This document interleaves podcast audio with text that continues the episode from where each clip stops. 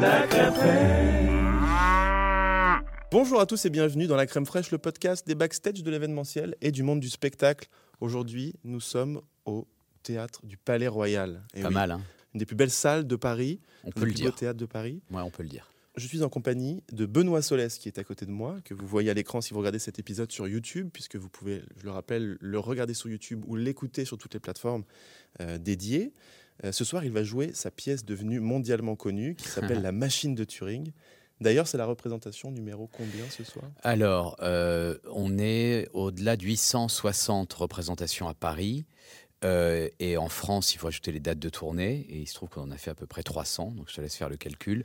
Plus les représentations à l'étranger, parce que la pièce se joue actuellement à Séoul, en Allemagne, et vient de démarrer à Montréal, où je vais d'ailleurs lundi voir la, la production canadienne.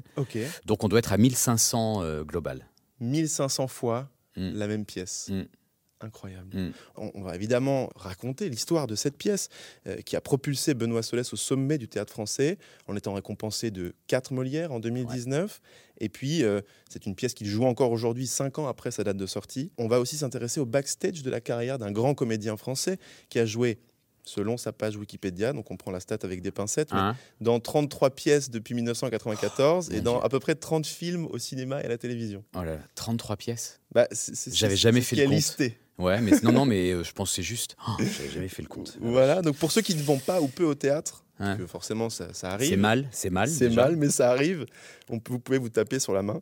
Euh, vous l'avez peut-être croisé, ce cher Benoît, dans des épisodes de Boulevard du Palais, Plus belle la vie, Alice Nevers, Julie Lescaut, RIS Police Scientifique et beaucoup d'autres. Toutes ces séries Ouais. télévisées hein, qu'on voit régulièrement et sur lesquelles on, parfois on zappe et on dit mais, mais oui, je le connais. Parce que c'est possible Ah. qu'il y ait des gens qui te voient maintenant et qui se disent mais son visage m'est pas inconnu. C'est vrai que ces séries-là, ça remonte à quelques temps, puisque maintenant je fais essentiellement du théâtre, voire exclusivement du théâtre. Mais euh, pendant, euh, il y, a- il y a quelques temps, j'ai beaucoup tourné, j'ai passer un peu dans toutes les séries télé. Mais moi, je faisais pas des trucs au long cours. Tu sais, j'étais pas le récurrent, j'étais souvent le guest.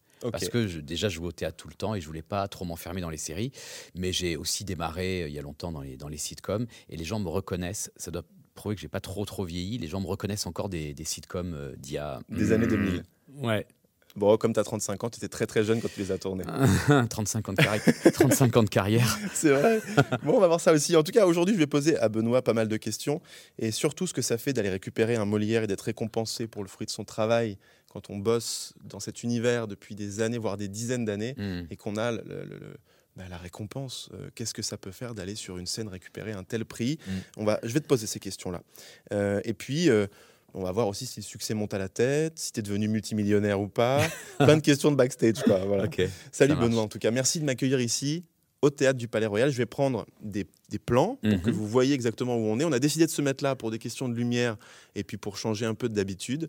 Mais euh, on va prendre évidemment la scène que vous voyez maintenant à l'écran. Mm. On va prendre euh, des images de ce, de ce théâtre qui est merveilleux. Merci. Ouais. Je suis content d'être là avec toi. Bah, moi, je suis ravi aussi. Ravi, ravi. Et j'ai hâte de- d'entendre ces fameuses questions.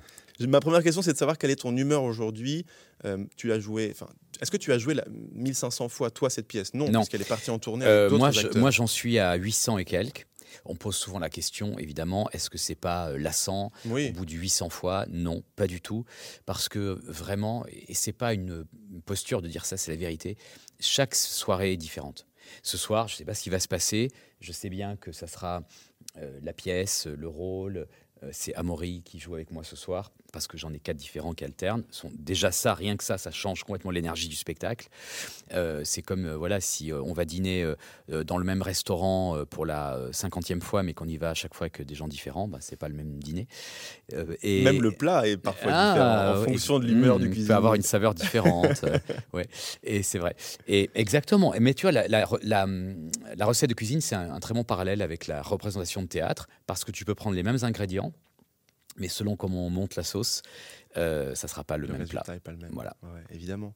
Donc là aujourd'hui, bah voilà, moi, je- moi je veux du backstage, donc je veux savoir si euh, aujourd'hui est une bonne journée pour toi. Oui, c'est c'est une bonne journée. C'est une journée dite de doublette, c'est-à-dire que je joue euh, la machine de Turing au Palais Royal à 19h et je saute sur ma trottinette euh, pour aller au théâtre Rive Gauche jouer à la Maison du Loup. C'est toujours une, journée un peu particulière parce qu'il y a ce bonheur de jouer deux spectacles, mais deux spectacles qui sont à l'affiche à Paris en même temps.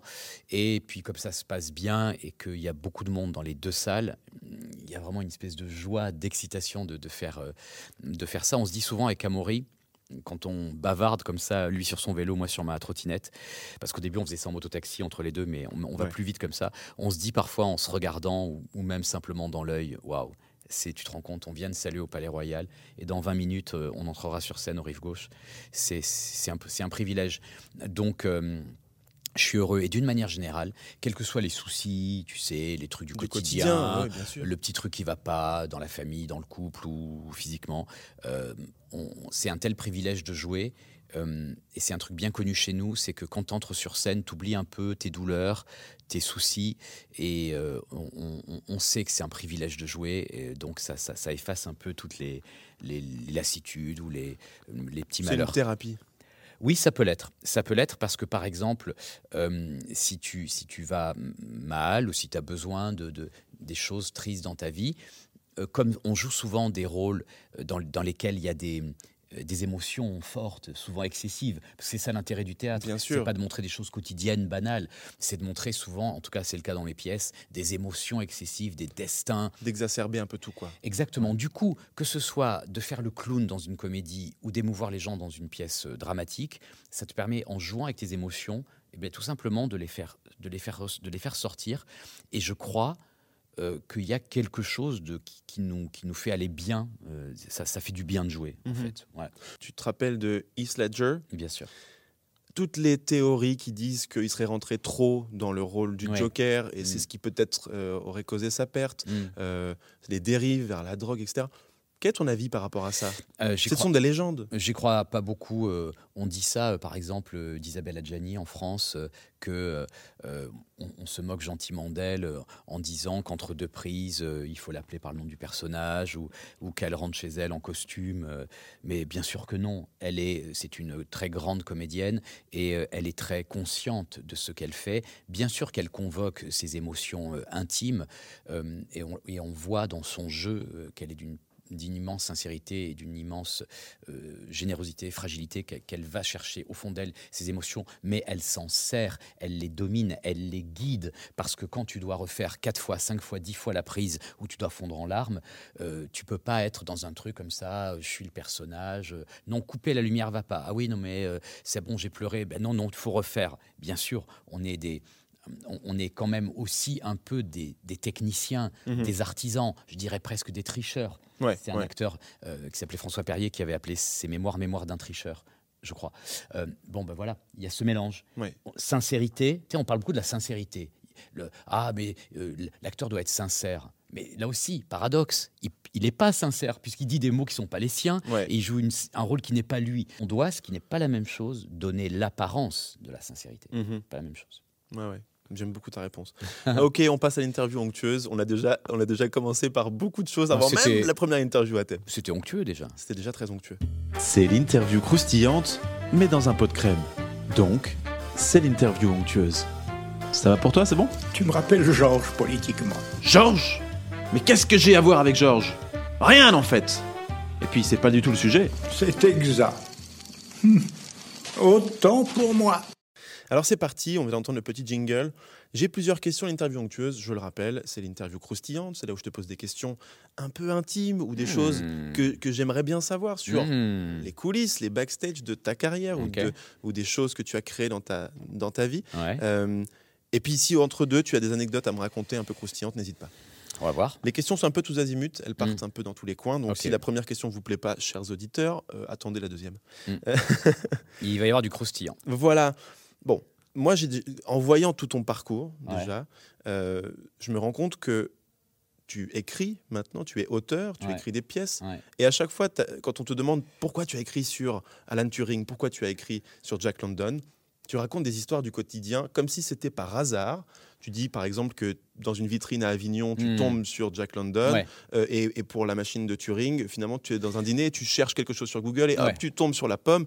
Euh, est-ce que c'est autant le hasard que ça qui t'emmène à créer ça C'est une bonne question. C'est vrai que c'est, c'est, euh, il y a une phrase là-dessus dans la machine du Turing où il rencontre un, gars dans la rue euh, parce qu'il le drague et, et il dit euh, est-ce que c'est le hasard ou est-ce que c'est le destin? Mais il dit que- quelle est la part, quelle est la différence entre le hasard et le destin? Ouais. Euh, Certains disent donc le hasard c'est plutôt un truc genre bah non ça arrive c'est comme ça ou le destin non ça devait arriver. Je crois que les deux sont sont, sont liés parce que quand tu euh, imputes au hasard le fait de t'arrêter devant une vitrine à Avignon et de voir un livre sur Jack London, euh, en fait, c'est la somme de bien des choses qui étaient préconstruites. C'est-à-dire que si je me suis arrêté, c'est que j'avais déjà lu du Jack London, en l'occurrence Martin Eden, que ça m'avait plu, et qu'au moment de trouver un nouveau sujet de pièce, euh, avec l'idée d'un truc sur le voyage, en fait, c'était déjà en moi. Ouais. Euh, c'est c'est pas tout d'un coup le destin qui a fait bim Jack London. Ce sont les déclencheurs. Ouais, c'est un déclencheur, un rappel. Et sur Turing, quand je surfe sur Internet et que je tombe sur lui, c'est parce que je suis quand même déjà dans la démarche d'écrire une pièce, de faire des recherches. Et euh, je suis qui je suis, je suis touché par ce qui me touche. Et en voyant quelques lignes sur lui, mais moi je vois ça et je m'y arrête. Je passe à une autre question, mais tu es un homme engagé. Tu es impliqué, tu t'es impliqué dans la politique dans ta vie. Ouais. Tu as fait des choses comme ça. Tu es un homme assez engagé qui a des idées. Est-ce que ça a un, un impact énorme sur ce que tu écris et ce que tu crées? Parce qu'en l'occurrence, euh, Jack London, etc., euh, la machine de Turing, c'est pareil. Ce sont des rôles engagés, ce sont des pièces engagées, c'est des pièces sérieuses. Oui. Est-ce ça- que tu peux faire le clown demain? Oui. Euh, et faire des trucs plus légers Juste avant, euh, juste avant Turing, j'ai joué Cyrano. Et juste avant Cyrano, j'ai joué une pièce de Tristan, Petit Girard, mon metteur en scène, Oui. euh, qui s'appelle Rupture à domicile, où je faisais vraiment le clown. Mais vraiment, Ouais. j'étais là pour faire rire et jouer un personnage menteur, veule, ridicule, souvent pathétique. Oui, oui, on, on doit pouvoir tout jouer. Idéalement, un, un- un- un bon acteur, je ne sais pas si j'en suis un, c'est pas à moi de le dire, mais un bon acteur doit pouvoir. Euh, dans des pièces différentes ou dans la même pièce, idéalement, même pourquoi pas, euh, vous faire rire et vous faire pleurer. D'ailleurs, dans les grands rôles, on a souvent la palette ultime d'aller du rire aux larmes. Dans Cyrano, il y a ça. Dans Turing, euh, son destin est tellement extraordinaire et sa personnalité tellement complexe. On verra là encore tout à l'heure, tu me diras. Mais normalement, j'espère emmener le public du rire aux larmes. Ouais. J'espère. Bah écoute, On verra. je te le dirai encore Ah ouais, une tu, fois. tu me diras. C'est parfait. Quand on fait une pièce comme ça qui a quatre Molières, Mm. déjà, j'imagine qu'on s'y attend pas. Non. Tu te dis pas, je vais faire un truc qui va faire 1500 Ah, non. représentations et quatre Molières. Impossible. Euh, lorsque ça arrive et que tu te retrouves sur scène, à côté de toi, il y avait des, des comédiens merveilleux pour le, le Molière du meilleur comédien Ouais. du- de, de théâtre privé, Ouais. Lambert Wilson, Ouais. Bernard Campan, et Nicolas Briançon. Nicolas Briançon. Mm. Tu finis par l'obtenir, tu mets Mm. tes mains euh, pleines de surprises sur ton visage, qu'est-ce qui m'arrive? Euh, Comment tu réagis à ça? Est-ce que tu peux nous expliquer Il y a vraiment une comment s'est passée cette journée-là? Il y a vraiment une histoire derrière cette, cette, euh, histoire des Molières. Euh, Bon, déjà, on était nommé dans quatre catégories le spectacle, la mise en scène, auteur et acteur. Et, euh, et, et moi, je, je- quand j'étais, quand j'ai commencé le théâtre, par exemple, c'est c'est pas que je rêvais de gloire, hein, mais c'est vrai, je l'avoue, je, je rêvais. Je me disais un jour le Molière de l'acteur, Ouais. mais ça me paraissait évidemment inaccessible. Et du coup, parfois, dans le secret de, de ma petite tête, euh, je, je répétais un, un éventuel discours euh, pour euh, recevoir le Molière Bien du, comédien. Et ben, figure-toi que quand j'ai appris que j'étais nommé, ça m'a fait très plaisir. J'ai appelé ma mère, et, qui était en, train- en pleurs et tout, comme il se doit. Et euh, les, les jours ont passé, la- le jour de la cérémonie s'est rapproché. Et je te jure que c'est vrai, je me suis retrouvé assis dans la salle, au milieu de toute l'équipe, en smoking et tout ça, et j'avais rien préparé.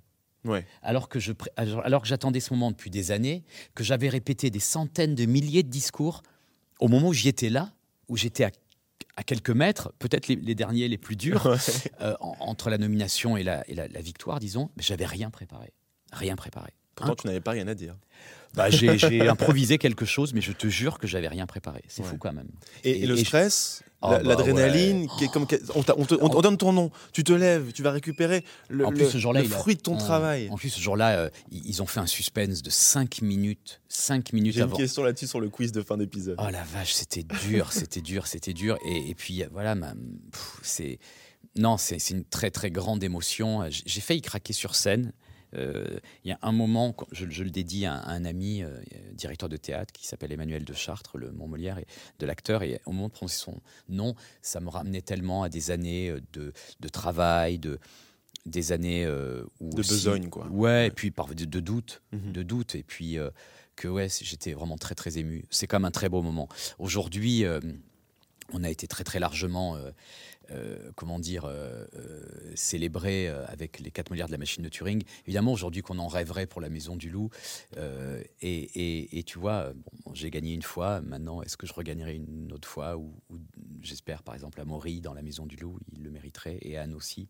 Bah, on verra. En tout cas, si ça se reproduit, ça sera la, même émotion que, de rêver de, monter sur scène, recevoir Molière. Ouais, ouais, je comprends. Mm. Est-ce que ça monte à la tête? Est-ce qu'au bout d'un moment, tu te dis, bon, ça y est, je rentre dans une autre sphère, maintenant, euh, il faut m'appeler Monsieur Solès? Non, alors certainement pas, mais C'est imagé ma question. bien Ouais, mais soyons euh, honnêtes. J'ai vraiment demandé aux copains, après euh, tout ce succès de la machine de Turing, et euh, les gars, si je, si je chope la grosse tête, dites-le moi, surtout dites-le moi. Ils ils m'ont dit jusque là, non, heureusement, j'espère. Mais soyons francs, bien sûr, tu changes, tu changes de dimension. Ouais. Euh, quand tu as le Molière de, de la- de l'acteur, le Molière de l'auteur, euh, bah, tes pièces se, mettent à, se, se mettent à être jouées euh, dans plusieurs pays. Turing s'est joué jusqu'à dans 10 ou 12 pays, 13, 15. C'est toi qui gères le business justement de l'exportation Non, de non, cette j'ai pièce? j'ai un agent littéraire qui Ouais. s'appelle Suzanne Sarquier, qui est l'agent euh, de- de- d'Alexis Michalik, Mhm. de Eric Emmanuel Schmitt, de Florian Zeller.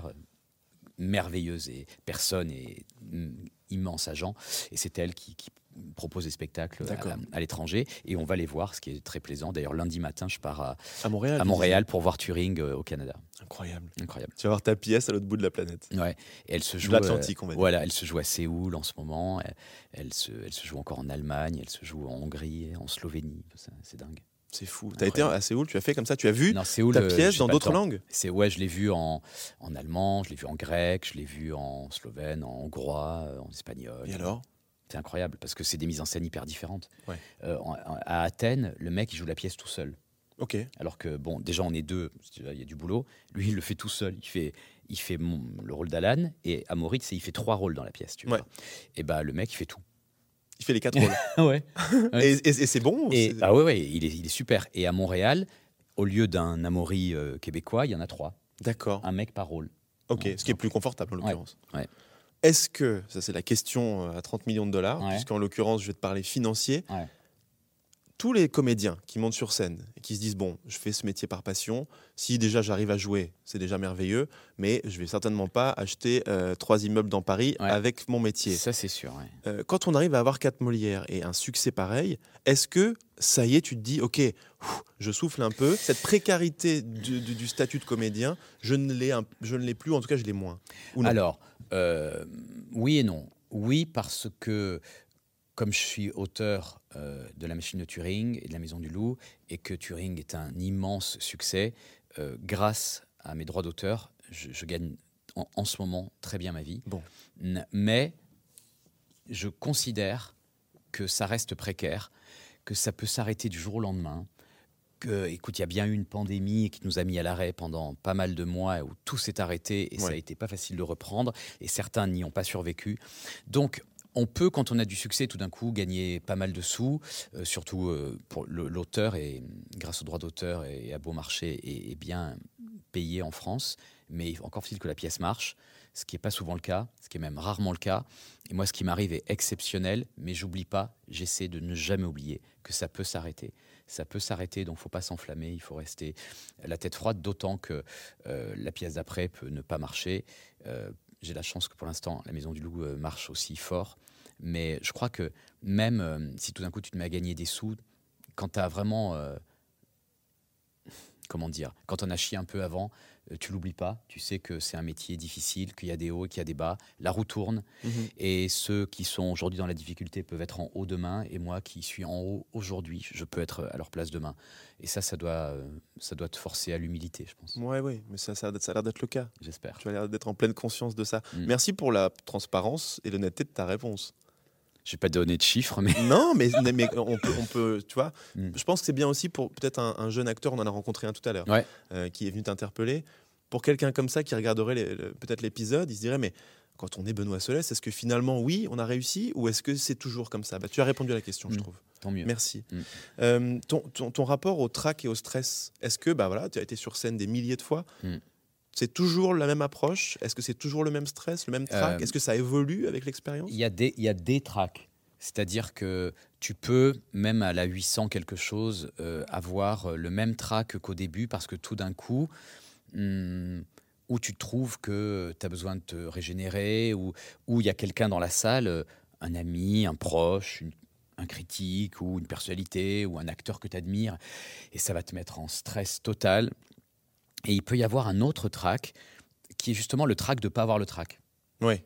C'est-à-dire que de te dire, voilà, là je vais jouer Turing, c'est un rôle pour lequel euh, j'ai eu le Molière de l'acteur, il y a euh, 600 personnes ce soir au Palais Royal, Hum, moi je, j'en suis à ma 800e, Euh, comment je vais faire pour euh, rendre ce moment exceptionnel? Les gens qui sont là ce soir, dans l'immense majorité, vont voir la pièce pour la première et la dernière fois.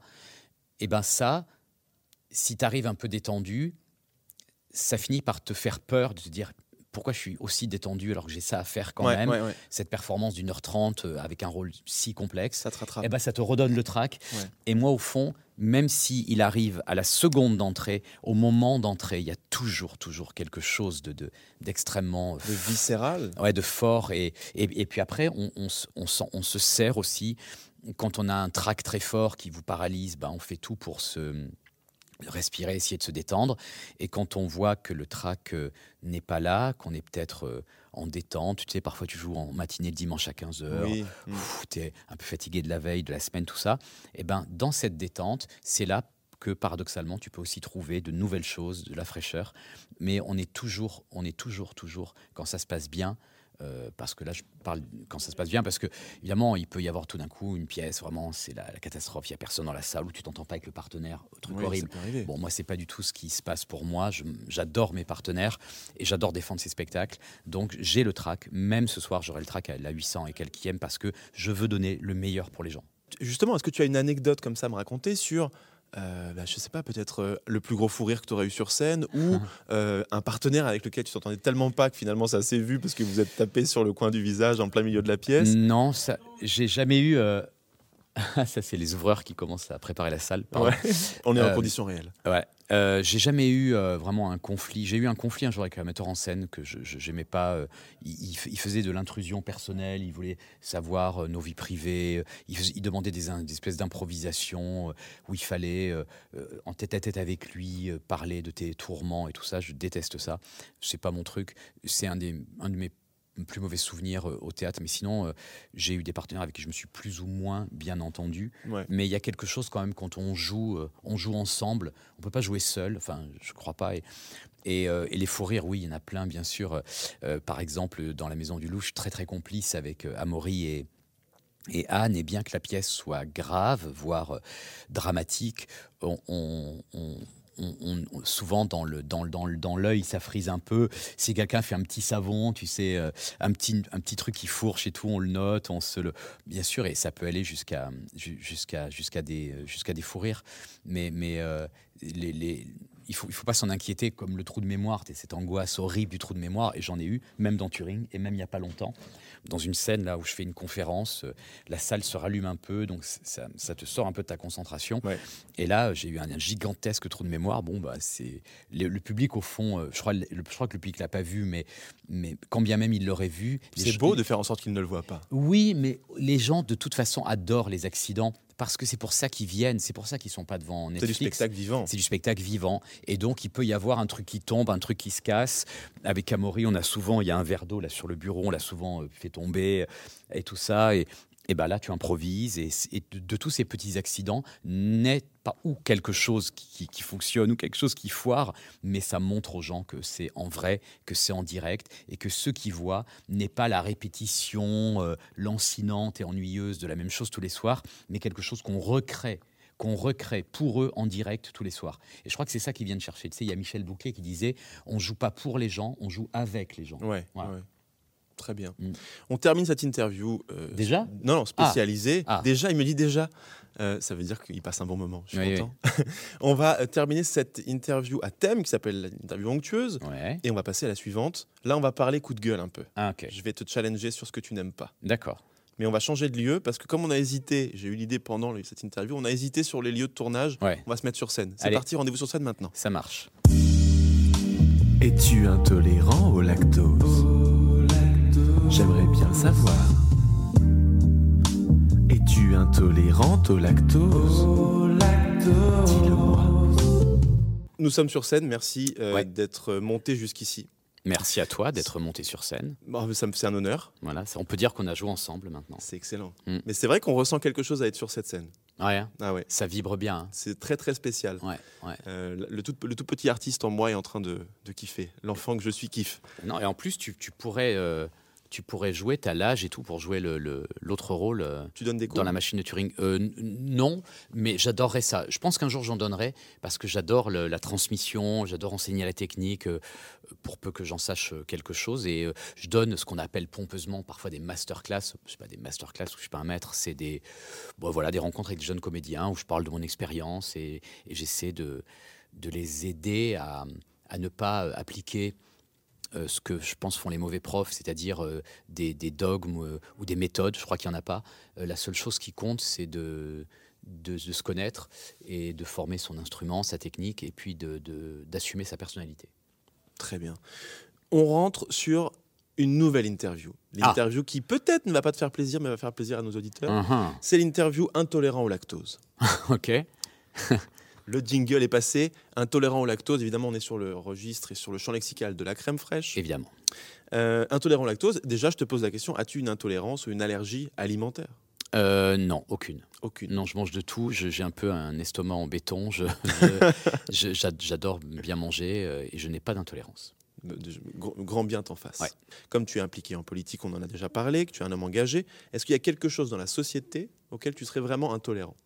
Quelque Euh, chose qui te révolte, quoi. Euh, oui, bah, l'in- l'injustice me, me révolte. Ça, ça, il suffit de voir mes pièces pour le comprendre, parce que que ce soit Turing ou euh, le personnage de Dans la maison du loup, ce sont des les deux personnages que je joue sont en proie avec l'injustice. Euh, ce que je ce que je déteste, c'est le, le sectarisme, c'est-à-dire les gens qui pensent avoir raison. Et quoi que tu dises, c'est, tu sais, euh, moi j'ai raison, toi tu as tort. J'aime pas le dogme. Voilà. Mhm, bien sûr. Ça, ça, ça, Ouais. ça, je, je n'aime pas. Très bien. Et dans ton métier, pas dans la société, mais dans ce, ce métier du théâtre, de la scène, quelque chose qui, même avec les années, tu te dis, ça c'est vraiment un truc, je pourrais arrêter pour ça. Ou si je pourrais pas arrêter pour ça, en tout cas, ça, ça continue de me révolter à travers, les, les- à travers le temps. Euh, la chose qui me déplaît le plus au théâtre, c'est euh, l'absence de, de prise de risque, de personnalité encore. Euh, J'aime pas la vulgarité. Je la trouve. J'aime bien la grossièreté. Je peux même aimer le trash, le subversif, le violent, mais pas pas ce qui est vulgaire. J'entends par là que euh, je sais pas. euh, par- parfois, euh, c'est dur de monter une pièce et c'est un privilège d'être joué.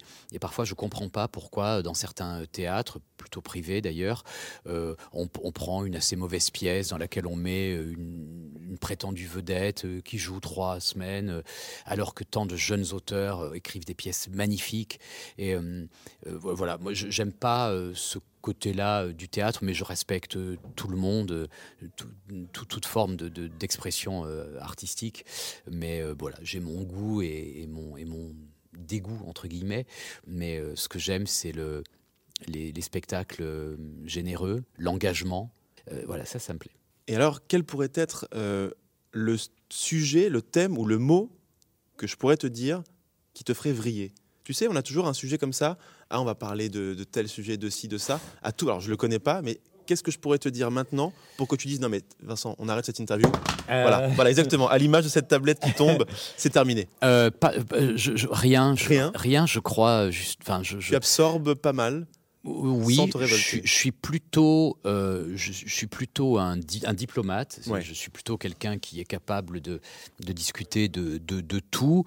Euh, ou alors, je sais pas, le racisme, l'homophobie, que sais-je, la bêtise, quoi. Le, le truc, le, le, le truc le plus insupportable, c'est pas une opinion différente de la sienne. Au contraire, c'est merveilleux une, une opinion différente de la sienne. Le, la chose la plus insupportable, c'est la bêtise, quand même. Ouais. La bêtise. Je pense que c'est ça. Ouais. Très bien.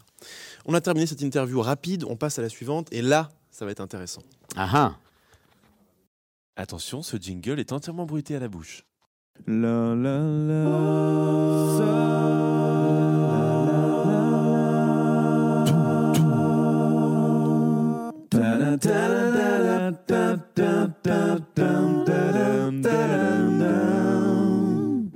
Quiz sous le couvercle. On a eu le Jingle. Ouais. Benoît, c'est inédit dans la crème fraîche. Je relance un petit concept de mon ancien format qui s'appelait le sens. Hein Je vais te poser le quiz sous le couvercle. Ok. Alors, sous le couvercle de la, du pot de crème, tu sais, il y a toujours un petit dépôt de Ouais. crème, tu vois.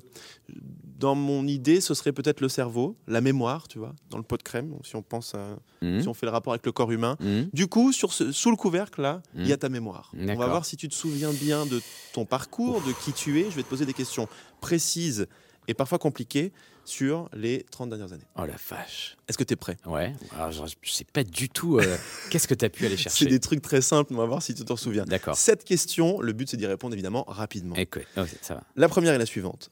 Dans Les vacances de l'amour, Oui. en 2000, Oh la vache. tu joues un personnage. Oui. Comment s'appelle ce personnage? David Mallet. C'est bon? Ouais. Bravo. C'était quand même il y a 24 ans. Ouais. Deuxième question. Tu as joué dans Julie Lescaut? Ouais. Mais c'était en quelle année? Oh, alors ça c'est beaucoup plus difficile. Alors je vais tenter un truc très vite. Euh, je vais dire, euh, euh, attends, attends, je vais dire de 1998. 2005. Il y a quand même 7 ans d'écart. Merde. Euh, c'était Sébastien Revel dans l'épisode qui s'appelait Frères d'armes. Ouais, très bon souvenir parce que Véro Geneste euh, a été, euh, c'est une star. euh, elle avait cette série qu'elle portait sur les épaules et elle, elle était d'une grande générosité, d'une grande écoute, comme tous les grands d'ailleurs avec qui j'ai pu tourner. Claude Brasseur, par exemple, c'est des gens que tu sais quand la caméra est sur toi, ils restent, ils se mettent à côté de la caméra, ils te donnent la réplique, ils partent pas dans l'horloge comme font les D'accord. les, les demi vedettes. Ok. Mhm. Intéressant. Ça, ça c'est du backstage. Ouais. J'aime bien. Euh, je pose la question suivante. En 2011, tu écris une pièce nommée Appelez-moi Tennessee, Oui. où tu joues le rôle de Tennessee Williams, Oui. et mise en scène par Gilbert Pascal. Je Oui. précise. C'est euh, au théâtre des Mathurins. Oui. Ce théâtre, est-ce qu'il a plus ou moins de 400 places? Euh, alors, euh, j'ai joué dans la petite salle, qui était une, la- une petite salle de 80 places, Ah. mais euh, c'est vraiment une question difficile parce qu'on est autour de ça. Euh, je, je dirais que dans sa forme initiale, parce qu'ils ont enlevé des fauteuils dans la grande salle, il avait 420. Ok.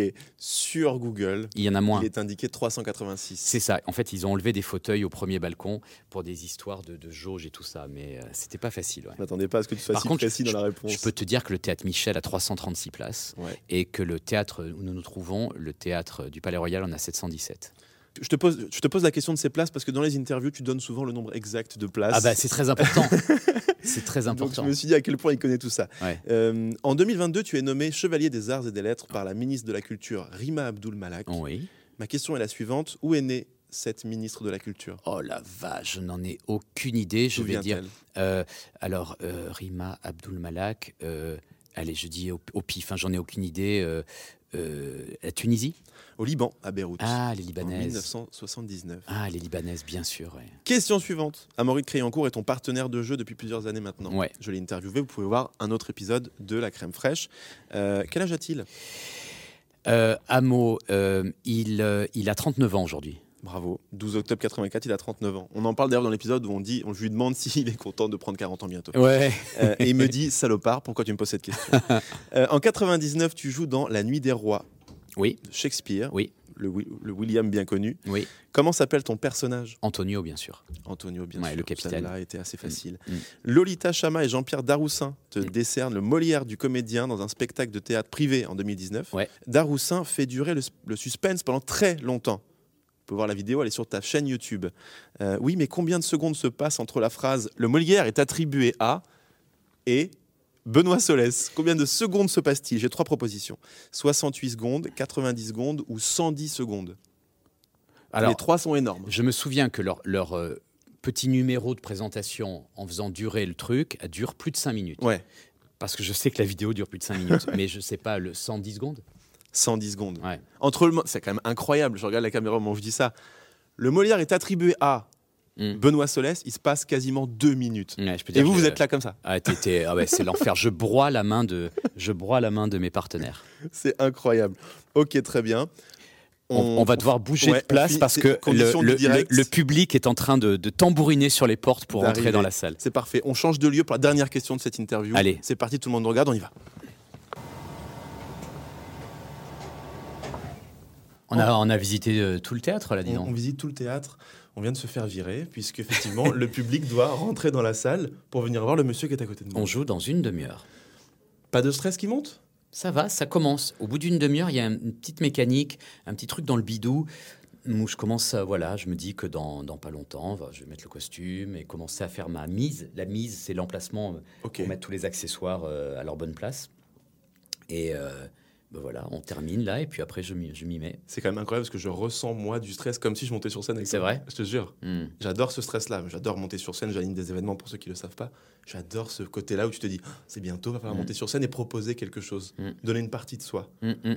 Je ressens cette Mm. énergie. Merci Mm. de me la, faire, de me la Ah partager. plaisir. On passe à la dernière question, l'ultime, la Ah, traditionnelle, la question du goût. Nous, nous, nous, Nous, c'est le goût. Comment est-ce que tu manges ta crème, Benoît? Tu m'as dit que tu étais un bon vivant. Euh, La meilleure crème du monde, c'est comment pour toi? Alors, euh, je pense que en ce qui me concerne, c'est euh, avec un bout de baguette, hein, une bonne de la, de la baguette, et que je trempe dedans. Non, attends, attends, tu prends de la baguette de pain, tu la trempes dans la crème fraîche. ouais, ouais, parce que C'est un, un vrai puriste. non, mais euh, bon, j'adore le pain, hein, c'est ma passion, la baguette et la, la crème fraîche. Je, je- mon truc, c'est pas le, le doigt, c'est pas la cuillère. Le truc ouais, que je suis capable de faire et qui n'est pas quand même courant, c'est de, de manger ça avec un bout de pain. Ouais. D'ac- D'accord. Bah, c'est ce qui m'est venu. hein. Peut-être que j'ai mal répondu, je sais Mais pas. ça veut dire que c'est ouais, c'est vraiment, ça faut vraiment être puriste. Il faut vraiment aimer la crème pour, parce que pain crème, c'est pas quelque chose qui se fait. hein. Ouais, euh, ouais. J'aime énormément. Bon voilà, désolé. Merci, c'est parfait. on dit un dernier mot sur là où on se trouve parce qu'on n'a pas dit. On est dans une loge où sont passés des artistes exceptionnels. Ouais, cette loge, elle est, elle est, elle est, elle est fameuse euh, dans, dans, dans notre métier. C'est la loge de la vedette au Théâtre du Palais Royal. Elle donne sur les jardins du Théâtre du Palais Royal. Euh, on parlait de, Rim- de Rima Abdul Malak. euh, En se penchant, on peut faire un coucou à, à, à la personne qui vient de lui succéder, euh, là, euh, dont le bureau est à l'autre bout du jardin. C'est une loge qui a accueilli Sarah Bernard, Valérie Lemercier, Jacqueline Maillan, euh, Lynn Renault, et, je- et chez les Michel hommes. Serrault, Michel Serrault, Daniel Auteuil, Jean-Louis Barrault, euh, c'est assez comme Michel extraordinaire. Simon, Voilà. Et moi, quand j'étais pour, pour, pour finir, quand j'étais euh, jeune comédien, je, je venais dans ce théâtre, euh, j'achetais un, un petit strapontin pas cher à l'orchestre et je venais voir jouer Robert Hirsch, qui Oui. était un acteur que j'adorais et qui était dans cette loge, sans doute euh, forcément, à cette époque-là. Et je, le regardais assis de mon strapontin, comme ça, proche de la scène pour le voir jouer, où quelqu'un sera assis ce soir. Et, je me disais, waouh, un, jo- un jour, si je pouvais être là, euh, la distance à parcourir euh, était en effet très faible, puisque j'étais à peut-être 3 mètres de lui, mais pour autant, ça m'a pris euh, 30 ans. Et aujourd'hui, je suis sur scène et, parfois, je vois un, un monsieur, une dame ou un jeune homme ou une jeune fille euh, assis sur ce strapontin, et c'est comme un, un Un regard un peu vertigineux que j'ai sur le temps qui est passé et sur le chemin que j'ai fait. 3, 3 mètres, 30 ans. Ouais, On se quitte là-dessus? Ok. Merci Benoît. Merci à Merci toi. pour tout. Avec Je suis plaisir. honoré d'être ici et honoré d'avoir eu cette interview avec toi. C'est moi. C'est moi. Et bon spectacle, je croise les doigts. Allez, On dit merde ou pas? On dit merde. On dit merde. Ciao, à bientôt dans la crème fraîche. Ciao. Génial. Bon, et puis maintenant le spectacle.